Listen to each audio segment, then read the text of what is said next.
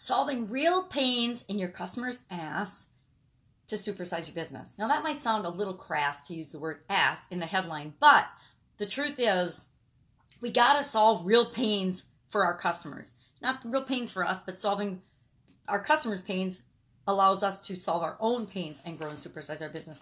I'm thinking today that I should probably write instead of doing videos because as I was coming up with an idea for today's video, I'm like, holy buckets, and I just started writing.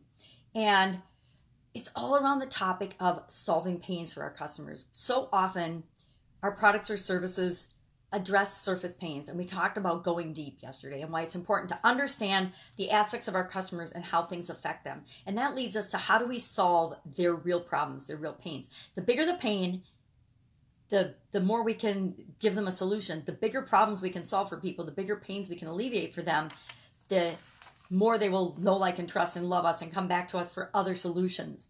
So I started mapping out, well, what is the process that I use for number one, coming up with what the pains are that I want to address for my customer, and then how do I come up with solutions for that?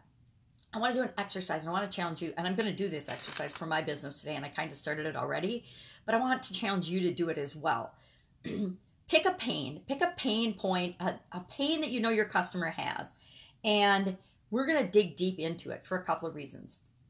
It isn't just knowing what the pain is that allows us to present our solution in a way that they can relate to and take us up on our offer or or get our solution and put our solution to work for them. We can't just throw up a solution and think that people are going to make all the connections that they need to make in order to say, yes, you are, that's the solution for me. You are the person I want to work with. It's a little more complicated than that, but we have to dig down to the basics to determine the process for making sure that we're being clear and concise with our message that communicates to people what our solution is. So let's think of an example and we'll go kind of through the process of this.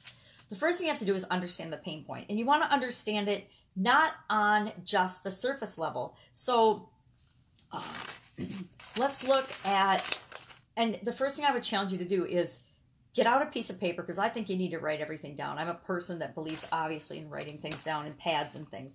And write down a brainstorm list of your customers' pain points. What are their pains? What are they going through? You're you're the person and mine's Chris. What is she feeling? What Chris, what are you feeling? What are you experiencing every single day that's the biggest pain for you in your business and what it is that you want to create in the world? And so brainstorm a list of the pain points of your customer. For example, um, not having enough customers is a pain point for Chris. My my ideal customer has a hard time attracting customers and bringing customers to herself. And so that's a pain point for her. Well, what are some of the symptoms or the results of that pain? You know, she's maybe she's shy and an introvert and she doesn't want to talk to, and she's not, I'm just using this as an example.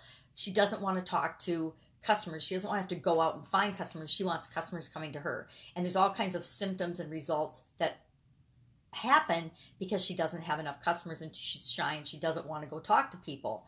Well, maybe her bank account gets overdrawn. Now, that's a pain point, right? Having your bank account overdrawn. And I don't know if you've experienced that or not, but I know I've experienced it. And a lot of times, overdrafts at your bank aren't caused by bad things. A business growing too fast can cause overdrafts at your bank.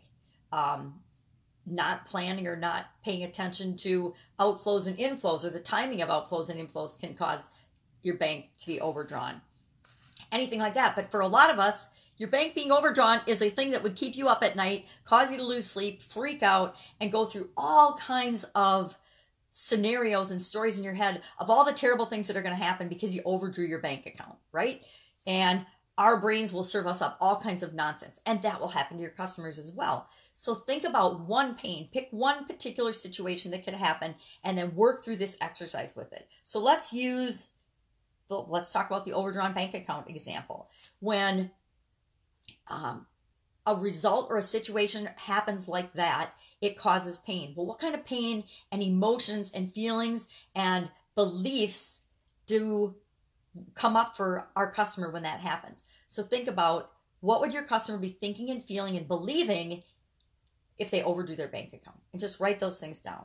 And then look at that list and say, okay, what kind of solutions do I offer? Does my business offer that can either negate eliminate the possibility of that particular situation or alleviate the feelings of, you know, fear, doubt, worry, and anything else that comes along with that situation happening to your customer.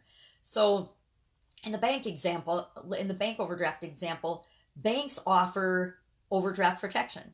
Now, using your overdraft protection and tapping into that is only slightly less negative feeling than actually being overdrawn because you have all of the same internal beliefs and same internal thoughts and fears triggered as if you had actually been overdrawn. Although the fear of other people finding out, the fear of other people judging you, the fear of fail, you know, fear of failure is still there, but the fear of other people finding out, maybe that's not there. I mean, the bank knows, but hopefully your banker isn't a loudmouth and doesn't tell everybody that you you tapped into your overdraft protection. I don't know why they would, but you never know. That's a fear that you might have around that situation.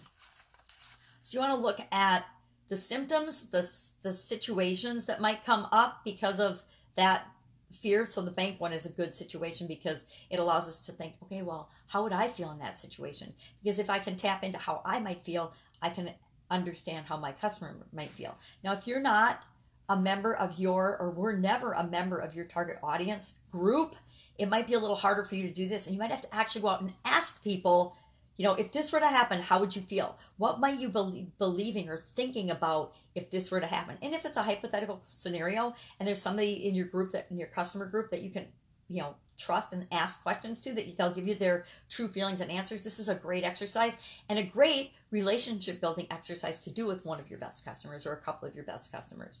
And then after you get this information and dig into it, and you understand the stories that they're telling themselves and the things that they're thinking in their head, now you can look at your solutions and your possible solutions to that pain point and you can think about a story that you have or another one of your customers has that that uh, shows how and illustrates how you can um, eliminate that pain point by using your solution.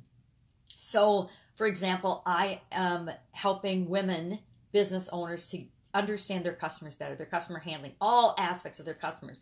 But say you discover that part of the pain point is, and the overdraft is because they don't have enough customers. Maybe it's not that their company is going through rapid growth. They don't have enough customers because they're afraid to talk to people.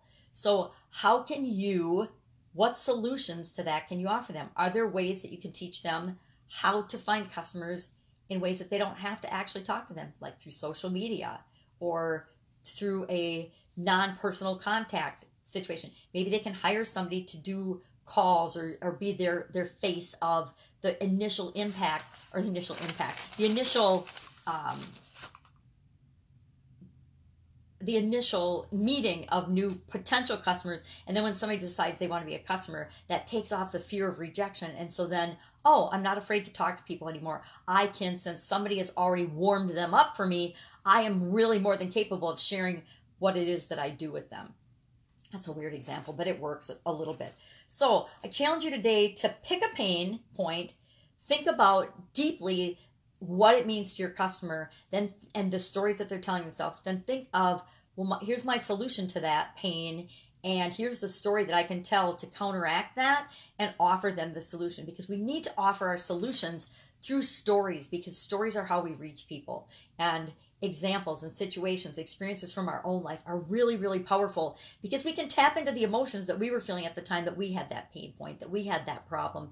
And people can feel that in our delivery, whether we're delivering that message or not.